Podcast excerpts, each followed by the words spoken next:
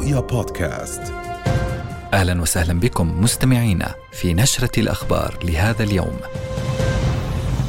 مجمع الشفاء تحت نار الاحتلال جثث بالعشرات وتنكيل باللاجئين إليه. صواريخ القسام تضرب مجددا والمقاومة تقتل جنودا وتدمر آليات للاحتلال. في طول كرم تشييع للشهداء وغضب في الضفة الغربية. الخصاونة وحدتنا الوطنية عصية على الطابور الخامس. ومطالبات بإطفاء اتفاق الماء مقابل الكهرباء مع تل أبيب. حياكم الله وإلى التفاصيل.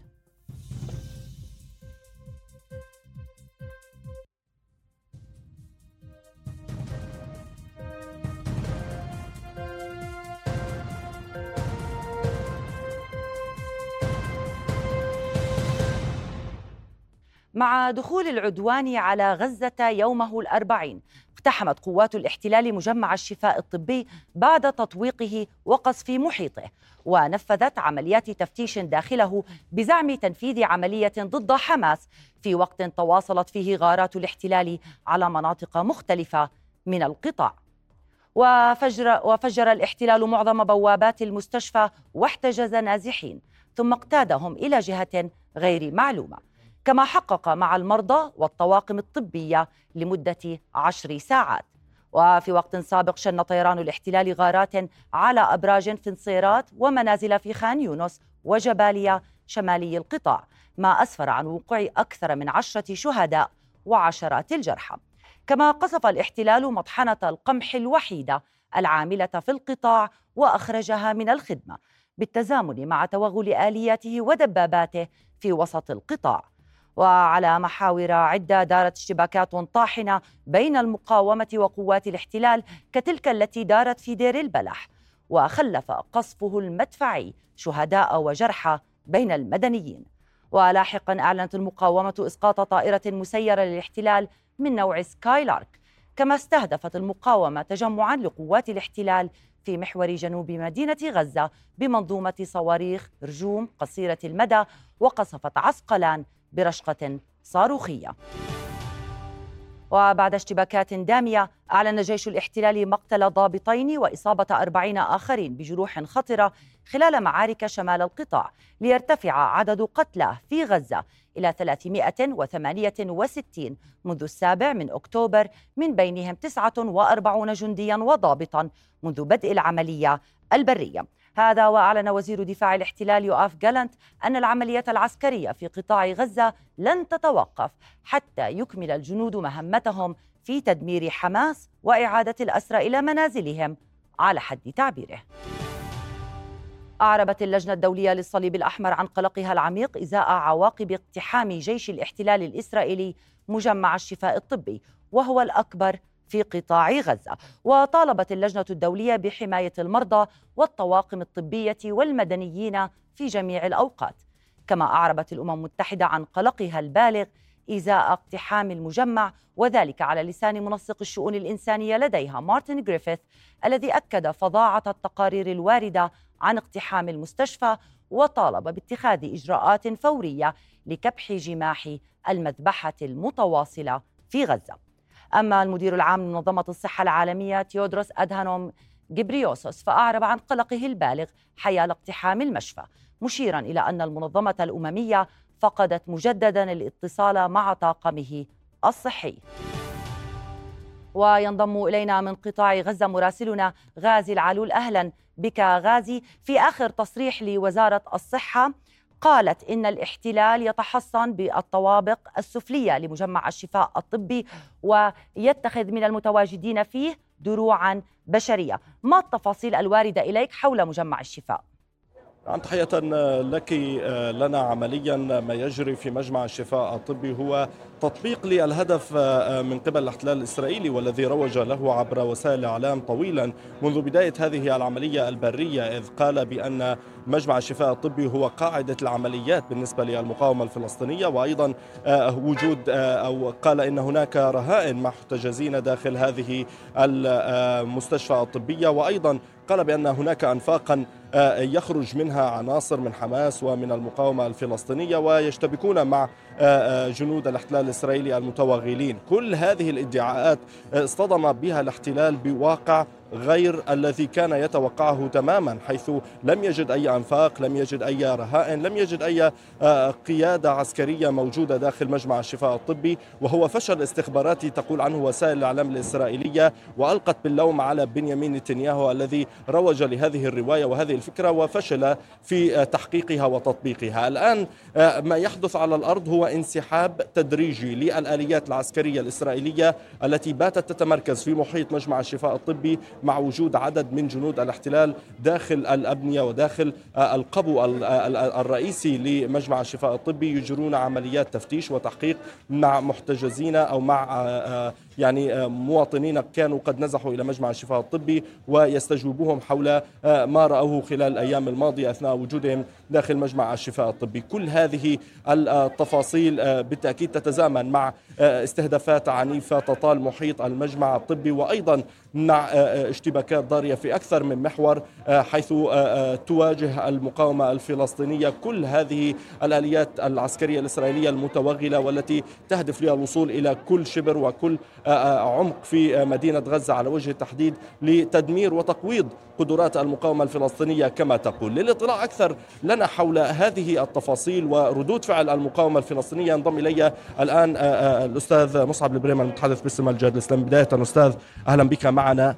يقول الاحتلال إنه آه، آه، إن مجمع الشفاء الطبي هو القاعدة العسكرية أو القيادة العسكرية تتواجد هناك وتخوض المعركة من خلالها. الآن فشل وهو فشل استخباراتي. موقف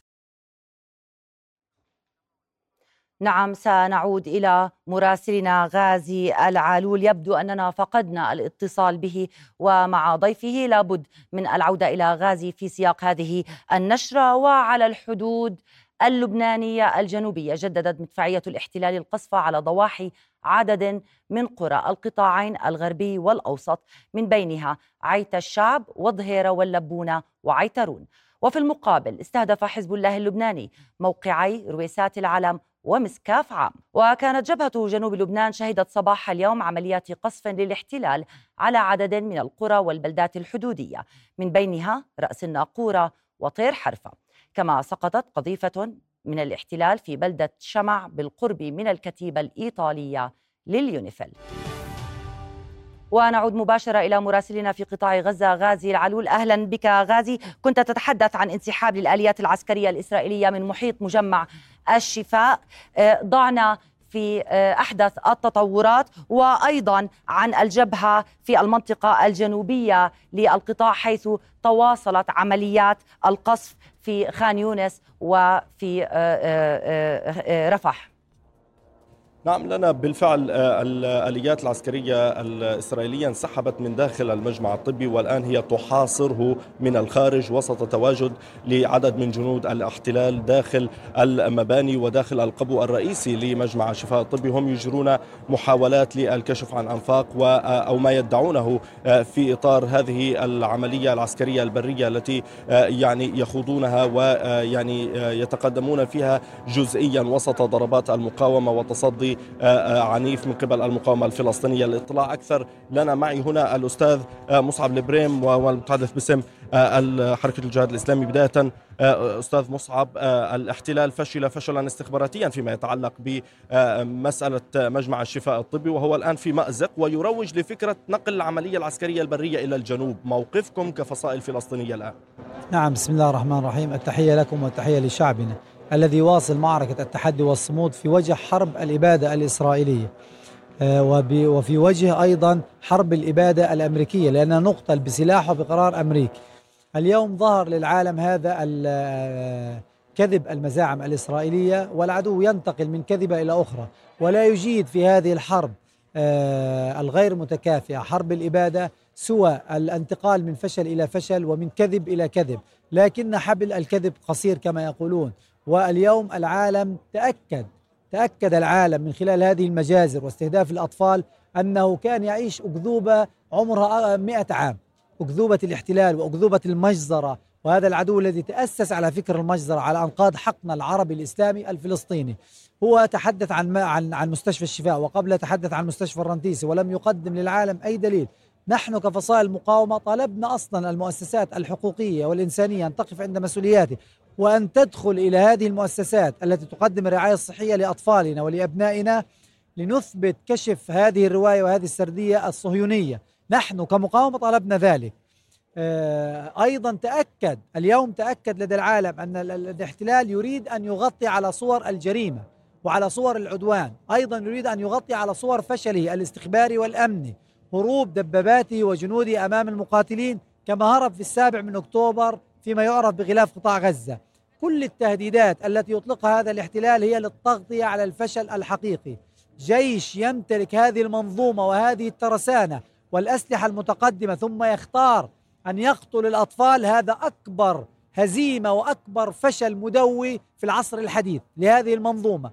أيضا تعري وتخلي هذا الجيش عن المنظومة الأخلاقية وعن أخلاقيات القتال فيما يستمسك الفلسطيني والمقاومة الفلسطينية بأخلاقيات القتال أيضا هذه الهزيمة الثانية. ميدانيا الهزيمة تحدي وصمود الشعب الفلسطيني أكبر هزيمة يكسر هذا الاحتلال ويتراجع بأهدافه التي لا لا تنتمي لأي منطق استراتيجي ولا سياسي، القضاء على المقاومة يعني القضاء على الشعب الفلسطيني وهذا الهدف مستحيل. وشعبنا سيبقى والاحتلال هو الذي سيزول بإذن الله عز وجل. الآن نتنياهو غانتس وجالانت يروجون لفكرة نقل العملية العسكرية من غزة وشمال القطاع إلى الجنوب هنا في مسلسل مستمر للاباده الجماعية التي نتعرض لها هنا. أنتم كفصائل فلسطينية كيف تتحضرون لذلك؟ المقاومة التي لا زالت في اليوم الأربعين وعلى الرغم من هذه النار يتحدث المقدرون على المستوى الاستراتيجي أن أنه ربما اقتربنا من أربعين ألف طن من المواد المتفجرة صواريخ ومقذوفات وبراميل أمريكية وإسرائيلية نزلت على رؤوسنا ورؤوس أطفالنا ومساكننا مساجدنا كنائسنا مستشفياتنا ولا زلنا قادرين على إطلاق الرشقات الصاروخية إلى تل أبيب وأبعد من ذلك. ولا زلنا أيضا في الميدان أبطال سرايا القدس وأبطال كتائب القسام وأبطال المقاومة الفلسطينية يخرجون من الأرض المحروقة. ونتحدث عن ما يقارب 20% من مجموع دبابات الاحتلال خرجت عن الخدمة العسكرية. هذه المعركة المختلة وهذا الصمود الأسطوري يؤكد استعداد المقاومة وحضورها في الميدان. كما خرجنا له في غلاف قطاع غزة وكان هذا أصعب وأخطر على المستوى الاستراتيجي. وخرجنا له من المحاور في الشمال وفي غرب غزة وفي شرقها قادرون على أن نواجه بكل ما نملك. وحتى لو على حجر ذبحنا ولم يبقى فينا إلا رجل أو طفل واحد سنقاتل هذا الاحتلال المعتدي الذي يريد أن يدخل إلى ديارنا. ولا يملك أي حق بينما نحن كشعب فلسطيني وكمقاومة فلسطينية لنا حق مكفول ومشروع لندافع عن أنفسنا وعن أطفالنا وعن مقدساتنا وعن أرضنا وعن وجودنا وعن كرامتنا. وسنبقى نقاتل حتى يرحل هذا الاحتلال وليس لنا وطن إلا فلسطين. نعم. طيب آه، سيد مصعب آه، هذا فيما يتعلق بالجانب العسكري والمستوى العسكري. سياسيا هناك أخبار ومفاوضات ومباحثات ويتنصل الاحتلال بعد آه، الاقتراب من التوصل إلى اتفاق. يعني يعني زي ما بيحكوا هيك بالعامية كل ما بتيجي اللقمه للتم بيسحبها ثاني أنتم كفصائل فلسطينية الخيار السياسي بالنسبة لكم شو بيعني؟ نحن في المقاومة الفلسطينية وفي حركة الجهاد الإسلامي كما أننا نقاتل في الميدان أيضا نقاتل في الموقف السياسي. ونحن آه، أطلقنا مسارا سياسيا منذ بدء العدوان. وقلنا أي جهد سواء كان عربي أو إسلامي إقليمي أو دولي هدفه الواضح وقف العدوان الفوري ووقف المجازر بالتأكيد المقاومة ستسهل هذا المسار وهذا هدف من أهداف المقاومة. نحن اليوم كمقاومين نقدم أرواحنا ونقدم كل ما نملك من أجل أن يعيش أبناء الشعب الفلسطيني وأن نوقف هذه المجزرة. وأن نوقف هذا العدوان على طريقة القتال. أيضا على المسار السياسي أطلقت المقاومة مبادرات إنسانية فيما يتعلق بأسرى العدو في قبضة المقاومة وهذا تأكيد على أخلاقيات القتال لدى المقاومة الفلسطينية وضربا للرواية الصهيونية الكاذبة التي حاول أن يخدع فيها العالم. نحن نمتلك من أخلاقيات القتال ما لا يمتلكه هذا العدو الذي يقتل الأطفال وهو يجيد القتل بينما المقاومة تجيد القتال. وتدافع عن شعبه وتمتلك الحق والمشروعية وهو قوة احتلال لا يمتلك أي حق. ويريد أن يخدع العالم في المسار السياسي الكرة في ملعب العدو. إذا كان حريص على حياة ومصير أسراه لابد أن يوقف فورا قتل الأطفال وحياة هؤلاء الأسرى ليست أغلى من حياة أطفالنا ويجب أن يفهم الاحتلال ذلك جيدا. إذا كان حريص على على حياة أسراه هو باستمرار العدوان ليس فقط يوصل رسالة أنه ليس حريص بل هو يريد أن يقتلهم. هو يريد أن يقتلهم. وإيقاف الماء والدواء والكهرباء أيضا هو تهديد حقيقي لحياة أسراه لأنهم يأكلون من طعامنا ويشربون من مائنا ويحصلون على الرعاية الصحية من دواء أطفالنا وهم ليسوا أغلى من أطفالنا. إذا كان حريص ألا يصبح مستقبلهم كمستقبل رون أراد قبل أربعين عام عليه أن يوقف المجزرة فورا. والمقاومة جاهزة. جاهزة سواء للمراحل أو لصفقة كاملة جاهزة لكل الخيارات.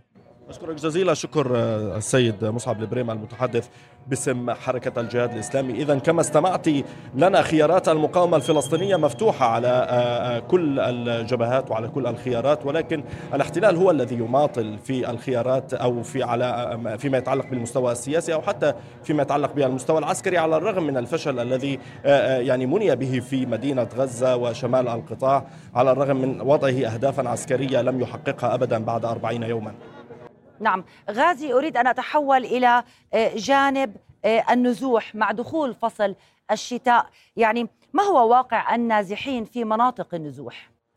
يعني لنا صعبة للغاية لا توصف آه، المطر هو الشيء الوحيد أو الماء هو الشيء الوحيد الذي تمناه الفلسطينيين خلال أربعين يوما. فور نزوله تمنوا أنه أو لو أنه لم يأتي بالنظر إلى الكوارث الحقيقية التي لحقت بهم بالأماكن التي يتواجدون فيها. هم يفترشون العراء بعض الخيام مجرد هطول الأمطار لعشر دقائق جرفت هذه الخيام تبللت ولم تعد صالحة للمكوث والجلوس فيها. بالتالي لم يعد لهم أي آه، مكان آه، يذهبون إليه. هنا آه، آلاف النازحين الذين وصلوا إلى جنوب القطاع قادمين من مدينة غزة وشمال القطاع. على اعتبار أن خان يونس هنا مثلا أو رفح أو المناطق الوسطى هي مناطق آمنة كما ادعى الاحتلال لكن على الرغم من ذلك لا تزال الاستهدافات مستمرة وربما كما تبعت أثناء حديثي مع السيد مصعب البريم كان هناك استهدافا قريبا من مجمع ناصر الطبي حيث نتواجد. هذه الحالة لم تتوقف أبدا منذ أربعين يوما بالتالي لا مكان آمن يذهبون إليه ولكن على الرغم من ذلك وجدوا خياما جلسوا فيها ومع هطول الأمطار ساءت الحالة ويعني حتى الخيام لم تعد قادرة على أن تقيهم هذا المطر وهذا الشتاء. ويتمنون الآن بالفعل لو أن الشتاء يعني يطول أو لا يأتي في الوقت القريب لحين انتهاء هذه الحرب. بالتالي الأوضاع الإنسانية صعبة فيما يتعلق بمستوى المعونات والمواد الغذائية والتموينية الموجودة هنا بالمياه كذلك فيما يتعلق بالمسكن والماء والذين أو الذي يرغب الفلسطينيون بإيجاده ولا يجدونه. وكذلك بالحالة الصحية هنا المستشفيات بالفعل تهدد وتحذر من انقطاع التيار الكهربائي خلال أقل من 48 ساعة في الجنوب بعد 40 يوم من التعنت الإسرائيلي من قبل الاحتلال بعدم إدخال أي قطرة من الوقود. كل ما دخل خلال 40 يوما هو 23 ألف لتر فقط لشاحنات الأونور والتي توصل المساعدات التي تدخل إلى قطاع غزة وبالفعل ما وصل لا يكفي تسعة من المئة آه، مما كان يدخل في اليوم الواحد بالتالي آه، آه، الأوضاع الإنسانية تتفاقم سواء بمرور هذه الأيام وبمرور هذه الحرب واتساعها ولا يبدو أن هناك أفقا واضحا لانتهائها في الوقت القريب نعم أريد أن أعود غازي إلى مجمع الشفاء الطبي كان هناك أنباء عن أن الاحتلال احتجز نازحين واقتادهم إلى جهة غير معلومة هل هناك تفاصيل حول هؤلاء أعدادهم مثلا؟ غازي؟ يبدو أن غازي لا يستطيع أن يسمعني. إذا شكرا لك مراسلنا غازي العالول كنت معنا من قطاع غزة ولضيفك من حركة الجهاد الإسلامي مصعب لبريم. هذا وتحول مجمع الشفاء الطبي الأكبر في قطاع غزة إلى ثكنة عسكرية وأصبح كل من فيه من الجرحى والمصابين والنازحين تحت قمع الاحتلال وتنكيله. مجمع طبي تحول لثكنة عسكرية يملأها جنود الاحتلال ودباباتهم وسط آلاف الجرحى الذين خلفهم قصف صواريخهم. مجمع الشفاء الطبي الأكبر والأقدم في قطاع غزة يخرج عن الخدمة بعد اقتحام جيش الاحتلال فجر اليوم. تمركزت دبابات الاحتلال في باحات المشفى بينما انتشر الجنود في مبانيه. واعتقلوا عددا من النازحين إليه كما فجروا مستودع الأدوية والأجهزة الطبية. وكانت قوات الاحتلال قبل ذلك قد دمرت مبنى قسم أمراض القلب في غارة سابقة على المشفى. المجمع الطبي الذي يضم ثلاثة مستشفيات متخصصة بقدرة استيعابية تعادل 700 سرير على أقصى تقدير. متهم من قبل حكومة الاحتلال بأنه غطاء تتستر به المقاومة وتحتمي بأنفاق أسفله حسب مزاعمه وهو ما نفاه مدير الصحة في قطاع غزة مرارا والبحث عن أسرى الاحتلال لدى المقاومة. القصف الإسرائيلي على المجمع. اتهامات جوفاء تقابلها إدانات فارغة من الأمم المتحدة ومنظمات دولية تابعة لها كما عبرت منظمة الصحة العالمية عن قلقها من اقتحام مجمع الشفاء الطبي. أما اليونيسف فقد دعت إلى إيقاف ما أسمته بالرعب فيما أعربت اللجنة الدولية للصليب الأحمر عن قلقها العميق من ذات الاقتحام. كلهم قلقين لكن أيهم لم يستطع إيقاف استهداف المستشفيات على الأقل. من رام الله المحتلة أسيل سليمان رؤيا. وسط تكبيرات وهتافات غاضبة شيع أهالي مخيم طول كرم سبعة شهداء ارتقوا برصاص الاحتلال خلال عمليات اقتحام المخيم. مخيمي على وقع الدمار يخرج الرصاص الغاضب صوب السماء وهو الذي كان يخرج أمس في وجه عدوان الاحتلال وتصديا له. يشيع الفلسطينيون هنا سبعة شهداء ارتقوا خلال عدوان الاحتلال الذي استمر لخمسة عشر ساعة. وسط هتافات غاضبة تؤكد على المخيمة. سيبقى حاضرة شعبية للمقاومة.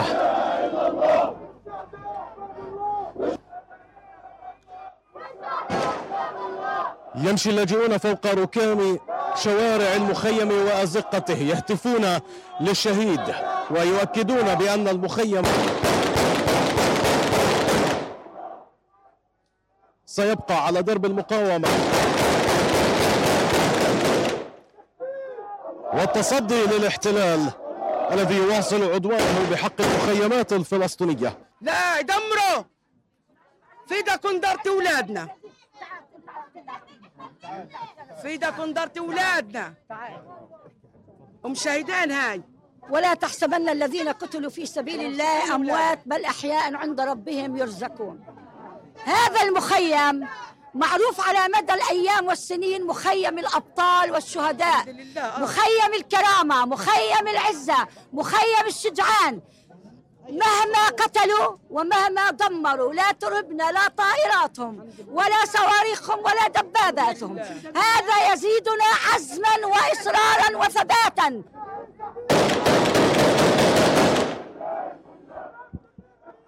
لن يكون الموكب الأول.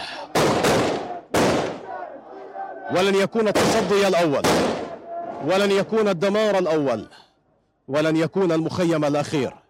عدوان الاحتلال يستهدف اللاجئين الفلسطينيين في مخيماتهم شمال الضفة الغربية ومخيم طول كرم واحد من أبرز المخيمات التي تشكل حالة نضالية فريدة من نوعها.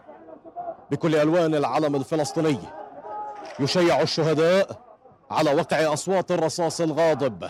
فيما الدمار يحيط بالمشيعين وجثامين رفاقهم. يتسابق الفلسطينيون على حمل نعوش الشهداء ولا يدري الواحد منهم من سيكون التالي ومن سيحمل نعشه. من مخيم طول كرم شمال الضفة الغربية المحتلة حافظ أبو صبرة. رؤيا. ينضم إلينا مباشرة من نابلس مراسلنا حافظ أبو صبرة. أهلا بك حافظ ما هي قراءتك لتسلسل ومجريات الأحداث الميدانية اليوم في الضفة الغربية وإلى ماذا تشير؟ يعني ليس فقط اليوم بل على امتداد الأيام الماضية منذ السابع من أكتوبر تسلسل الأحداث يشير إلى ارتفاع في وتيرة عمليات الاحتلال العسكريه التي تستهدف تدمير المخيمات بالتحديد في مناطق الضفة الغربية. وكلنا شاهدنا خلال الأسابيع الأخيرة على التوالي مخيمات نور شمس جنين وطول كرم أول أمس وأمس أيضا. هذه العمليات العسكرية التي تهدف للقضاء على مقدرات اللاجئين الفلسطينيين داخل مخيماتهم. وترسل رسالة لمن هم خارج المخيم لأن الدمار سيصل كل من يتبنى أن يكون حاضنة شعبية للمقاومة الفلسطينية بحالتها الفريدة في مناطق الضفة الغربية. تسلسل الأحداث يعني مزيد من عمليات المداهمة والتفتيش والتنكيل بالعائلات الفلسطينية داخل منازلها إضافة لما يجري داخل المخيمات. تسلسل الأحداث يعني تصاعد في وتيرة الإغلاقات والتشديد على حركة وتنقلات المواطنين الفلسطينيين في ظل فرض المزيد من الحواجز العسكرية نصب المزيد من البوابات الحديدية الإلكترونية ووضع المزيد من السواتر الترابية والمتاريس والمكعبات الإسمنتية في مداخل المدن والقرى والبلدات الفلسطينية. الفلسطينية ومحاولة فصل كل هذه المناطق عن بعضها البعض.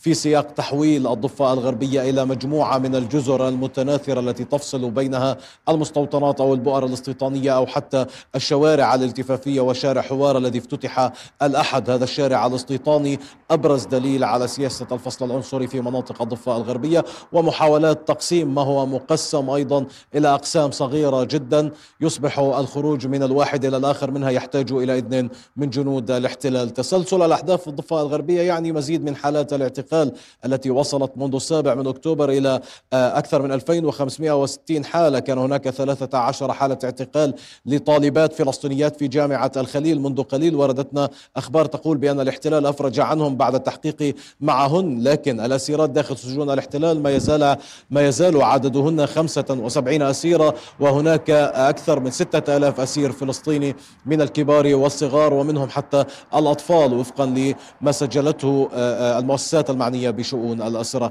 آه، تسلسل الأحداث يشير إلى أن الضفة الغربية مقبلة على المزيد من العمليات العسكرية لنا والاحتلال لا ينفك ينسحب من المنطقة في الضفة الغربية إلا ويقتحم منطقة أخرى جديدة وهذا يعني المزيد من المواجهات ما بين الشبان الفلسطينيين وجنود الاحتلال والمزيد من الشهداء والجرحى إضافة للمزيد من الاشتباكات والمزيد من عمليات التصدي باستخدام العبوات الناسفة محلية الصنع وهذا صار آه، ديدا. آه، نراه ونسجله في مختلف أنحاء الضفة الغربية وإن كانت مناطق شمال الضفة الغربية أعلى وتيرة فيما يتعلق بالتصدي وعملية المقاومة المسلحة. حتى اللحظة الأمور تبدو هادئة خلال الساعات الأخيرة في الضفة الغربية ولكن هذا هدوء حذر يشوبه الكثير من الحذر حقيقة في ظل أن المستوطنين بين الفينه والأخرى يمارسون أعمال وأفعال العربدة والإجرام بحق الفلسطينيين سيما أولئك آه، المزارعين في مناطق قطف الزيتون في ظل أن موسم قطف الزيتون ما يزال مستمرا في القرى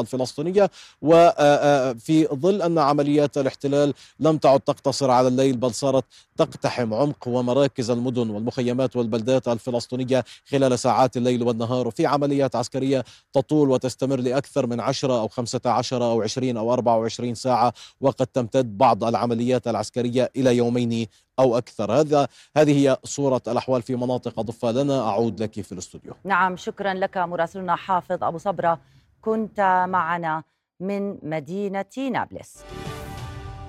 قال رئيس الوزراء دكتور بشر الخصاون إن الموقف الأردني متحد وواضح بقيادة جلالة الملك عبد الله الثاني إزاء جرائم الاحتلال الإسرائيلي في غزة والضفة الغربية المحتلة مؤكدا سعي المملكة المتواصل لوقف الحرب وكشف جرائم الاحتلال التي تنتهك القانون الدولي والقانون الإنساني الدولي. وشدد رئيس الوزراء على أن الخطاب الأردني أمام العدوان الإسرائيلي يرتكز إلى المبدأ والعقيدة والقانون وهو خطاب أخلاقي وإنساني وقانوني بعيد عن التحريض لافتا إلى أن الخطاب التحريضي هو الذي يهدد باستخدام القنبلة النووية وتهجير الفلسطينيين. وأكد رئيس الوزراء أن لا معتقلين بسبب المسيرات والمظاهرات التي يشهدها الشارع الأردني مجددا التأكيد على أن حرية التعبير مع فلسطين سقفها السماء.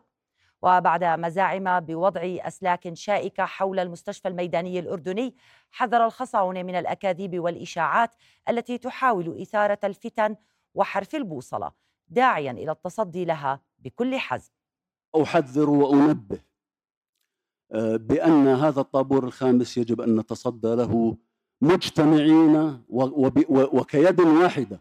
الطابور الخامس الذي يقول بأن هناك آه، آه، أشواك وجدار حول المستشفى الميداني الأردني في غزة الذي قام بواسل سلاح الجو والقوات المسلحة الأردنية بإنزال مساعدات طبية وإنسانية له ليديم عمله خدمة لأهل القطاع وهم يرزحون تحت جحيم هذا هذا الاعتداء والعدوان الغاشم.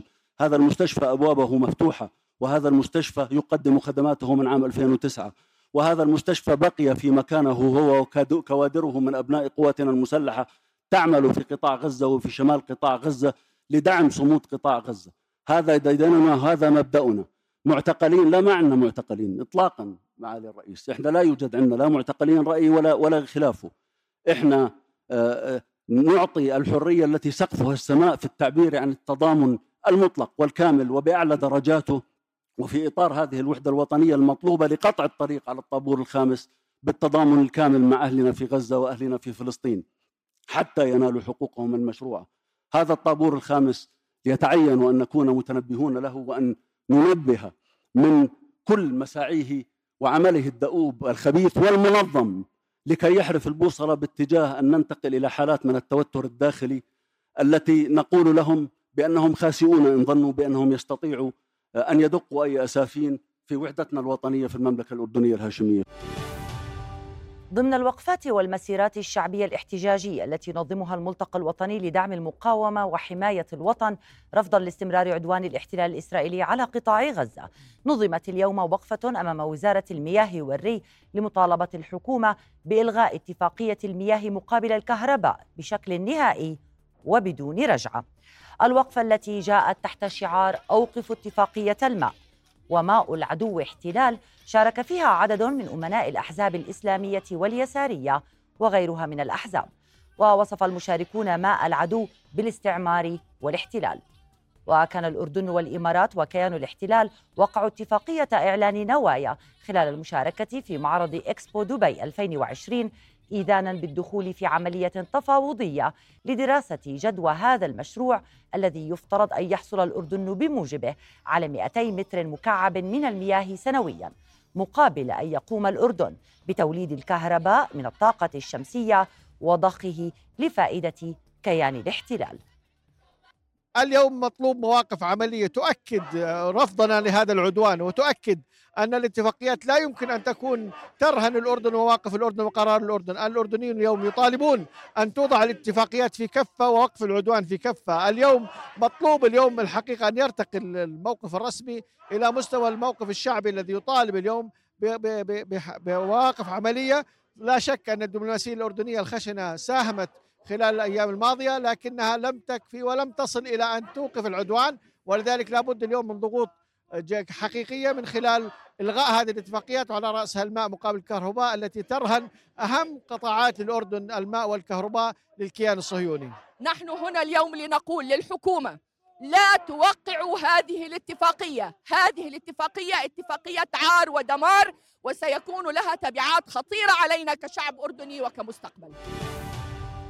في خبر عاجل وردنا قبل قليل جرح سبعة من كوادر المستشفى الميداني الأردني في قطاع غزة على مدخل قسم الطوارئ في المستشفى. خلال محاولتهم إسعاف مواطنين فلسطينيين كانوا قد أصيبوا خلال قصف إسرائيلي. وبحسب مصدر في القوات المسلحة الأردنية فإن إصابات أعضاء الطاقم بين طفيفة ومستقرة ويقدم زملاؤهم العناية اللازمة لهم ولعدد من الأشقاء الفلسطينيين. وقال الناطق الرسمي إن القوات المسلحة بدأت تحقيقا رسميا للوقوف على تفاصيل ما حدث وتؤكد مسؤولية الاحتلال الإسرائيلي في توفير الحماية اللازمة للمستشفى وكوادره مؤكدا استمرار المستشفى بأداء واجبه الإنساني تجاه الأشقاء الفلسطينيين. بالعودة إلى أخبارنا الاقتصادية وفي ظل استمرار عدوان الاحتلال على قطاع غزة أكدت الشركة الأردنية الفلسطينية لتسويق المنتجات الزراعية العمل على فتح أسواق جديدة للمنتجات الفلسطينية بعد أن نجحت في فتح أسواق وسط آسيا وروسيا والصين خلال الفترة الماضية. في ظل الظروف الراهنة والمعطيات الجديدة على الساحة الفلسطينية في الأراضي المحتلة وما يجري وما يحدث على من أثر وأذى آه، على كافة القطاعات ومنها القطاع الزراعي والمزارع الفلسطيني بشكل خاص في هذه الظروف تعمل الشركة بشكل آه، مضطرد وبشكل آه، خاص جدا في هذه الظروف لفتح أسواق جديدة وسريعة جدا واعدة للمنتجات الفلسطينية بشكل خاص. الآن وصلنا ل 30 سوق عالمي ومنتجاتنا تواجدت كمنتجات فلسطينية ومنتجات أردنية تواجدت في حوالي 30 سوق عبر العالم 26 سوق أوروبي وأربع سوق أربع أسواق عربية. آه، وجاري تطوير هذه القاعدة. أكد أعضاء مجلس الأمن الغذائي في اجتماعه الأول برئاسة وزير الزراعة المهندس خالد الحنيفات على ضرورة متابعة وضع الأمن الغذائي وفقا للظروف الحالية. وناقش المجلس التعليمات المتعلقة بالأمن الغذائي والمنظمة لعمله ومقترح مبادرة إعداد دراسة حول المحاصيل الزراعية المقدم من وزارة الصناعة والتجارة والتموين. كما تم مناقشة إضافة دائرة الإحصاءات العامة إلى عضوية المجلس كونها حاضنة لإدارة بيانات الأمن الغذائي وإصدار مؤشرات الأمن الغذائي. دخلت اليوم شاحنة وقود مخصصة للأونر وعبر معبر رفح الحدودي إلى قطاع غزة وسط تحذير دولي من تفاقم الوضع الإنساني الكارثي في القطاع. الأمم المتحدة قالت إن سلطات الاحتلال فرضت قيودا على استخدام 23 ألف لتر من الوقود سمح بإدخالها إلى القطاع المحاصر بحيث ستستخدم فقط لنقل المساعدات. أما وكالة غوث وتشغيل اللاجئين الفلسطينيين أونروا فقالت إن الوقود الذي دخل إلى قطاع غزة من مصر ليس كافيا على الإطلاق ويعادل نصف شاحنة. وأكدت أونروا أن استخدام الوقود كسلاح حرب يجب أن يتوقف. بدورها شركة الاتصالات الفلسطينية أعلن توقف مولدات المقاسم الرئيسية في قطاع غزة بسبب نفاذ الوقود وهو ما يؤدي إلى وقف خدماتها بالكامل خلال الساعات القليلة المقبلة. سلمت الهيئة الخيرية الأردنية الهاشمية آه، حمولة خامس طائرة مساعدات تحمل 12 طنا من المواد الطبية والغذائية إلى الهلال الأحمر المصري لإدخالها إلى قطاع غزة.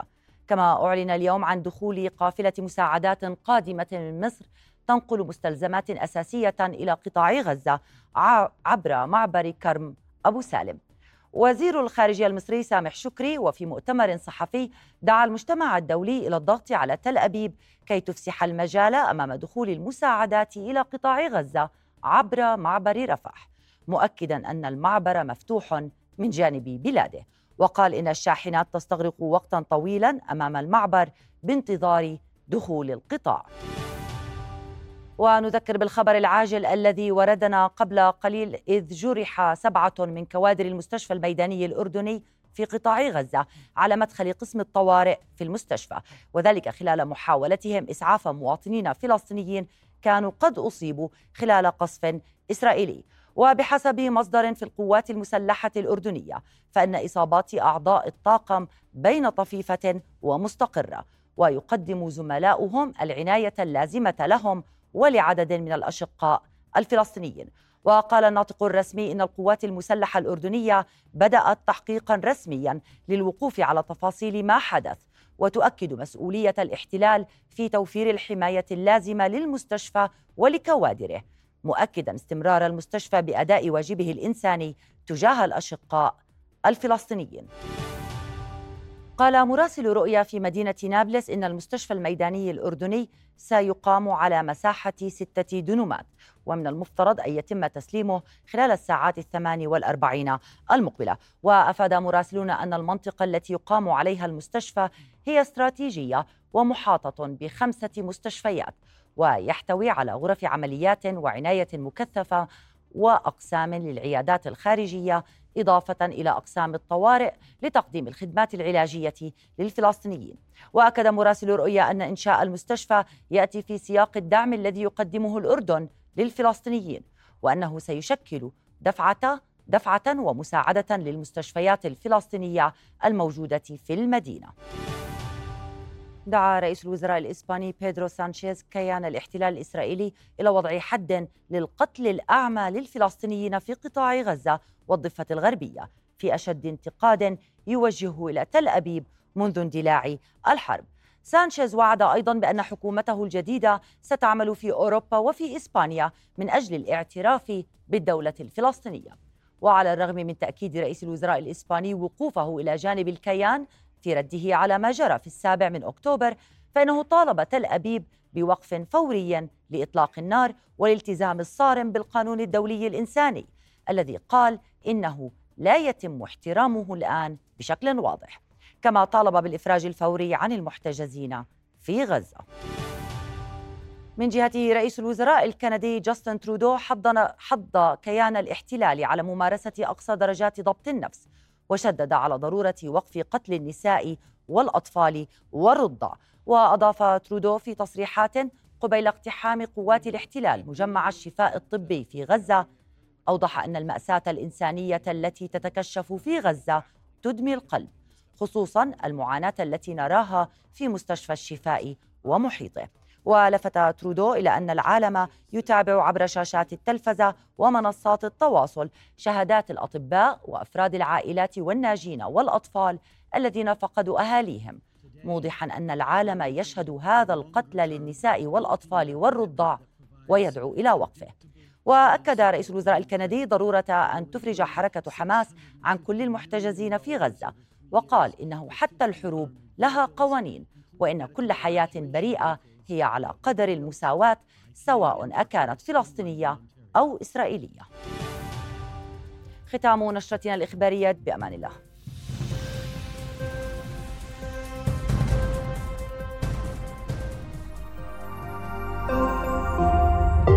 رؤيا بودكاست.